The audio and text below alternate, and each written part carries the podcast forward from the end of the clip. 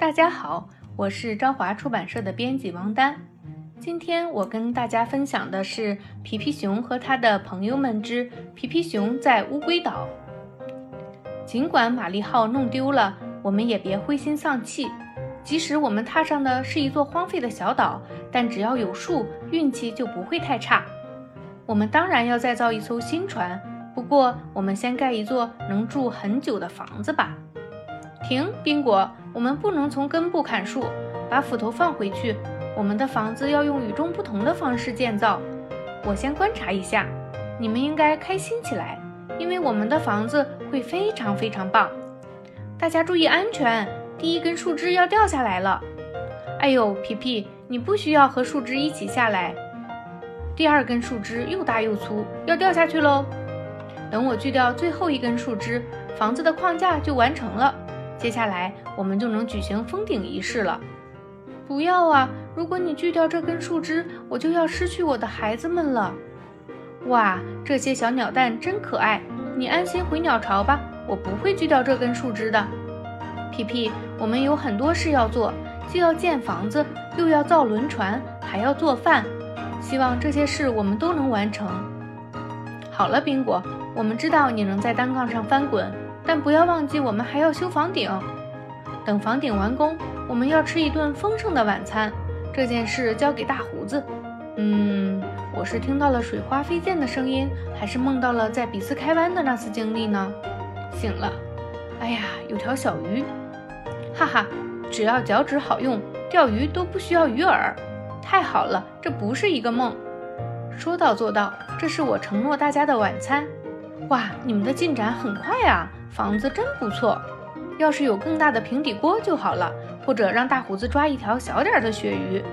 香煎鳕鱼是真正的宴会美食，用来庆祝我们的房子初步建造成功，再合适不过了。我们得去另一片森林找树干，这些小树枝没用，他们不知道这些小树枝大有用处。这边的树干无论高度还是粗细都正合适，我们多砍一些吧。如果有剩余，可以用来造船。不过，皮皮怎么才能把这一大堆木头运到房子那儿呢？我们之前造过车，现在我们来造一辆货车好了。可以开始装货车啦，佩勒。如果不能放下所有木头，我们就再造一辆货车。幸好大部分路是下坡路。糟糕，停下！不要松开货车，它正冲向房子。哦不，可怜的货车！还有房子，还有树干。看啊，大胡子在木头堆里。我们在大胡子醒来之前移走树干吧。还好他是在梦中经历了这一切。看啊，他给自己做了一把摇椅。难以置信的是，大胡子能在这么嘈杂的环境中睡着。我们的房子建好了，可以入住了。现在可以开始造船了。皮皮，剩下的木头不够造船，我们看看还能找到什么材料。听，大胡子在喊我们，发生什么事了吗？屋子里太黑，我找不到门在哪儿。哎呀，我们忘了给房子做门，你给木屋锯个门出来吧，皮皮。快看，小家伙们做了一个信箱，钉在房子上真好看。这下邮递员就知道该把我们的信送到哪里了。借我钻用用，佩勒。我们忘记了一件很重要的事。我完全猜不出大胡子在做什么。看到了吗？有小老鼠，所以应该在房子底部打几个老鼠洞。我们去寻找造船的材料。大胡子，你可以留下来看房子吗？这应该是你最擅长的事了。再见，大胡子，看着点小家伙们，不要让他们太疯狂。在无人居住的荒岛探险真是太刺激了。好小的房子，也许这是一个玩具屋。也有可能岛上生活着小矮人。相比之下，我觉得自己像个巨人。有人吗？如果家里有人，就会给我们开门了。哦，有人拽住了我的鼻子。原来是小乌龟住在这里，和我们的小乌龟长得一模一样。让他们看看佩勒的会袋里有什么。快看，皮皮，有一个戴帽子的家伙。给你，皮皮熊，有一封给你的信。它是搭着空中快递来的，谢谢。不过我们已经有一个精美的信箱了，就挂在房子外面。太棒了！我迫不及待地想知道信里写了什么。你好，我是邮递员。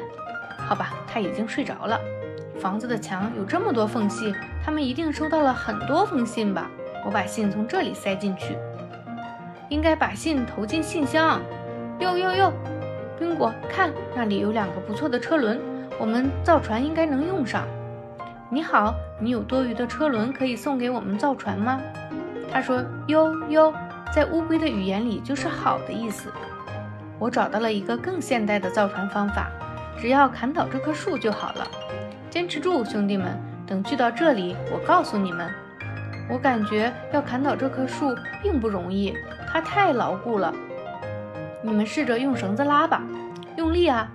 不行，恐怕你们要继续用锯子了。小心，树终于要倒了！哇，好粗的树！快看，它在动！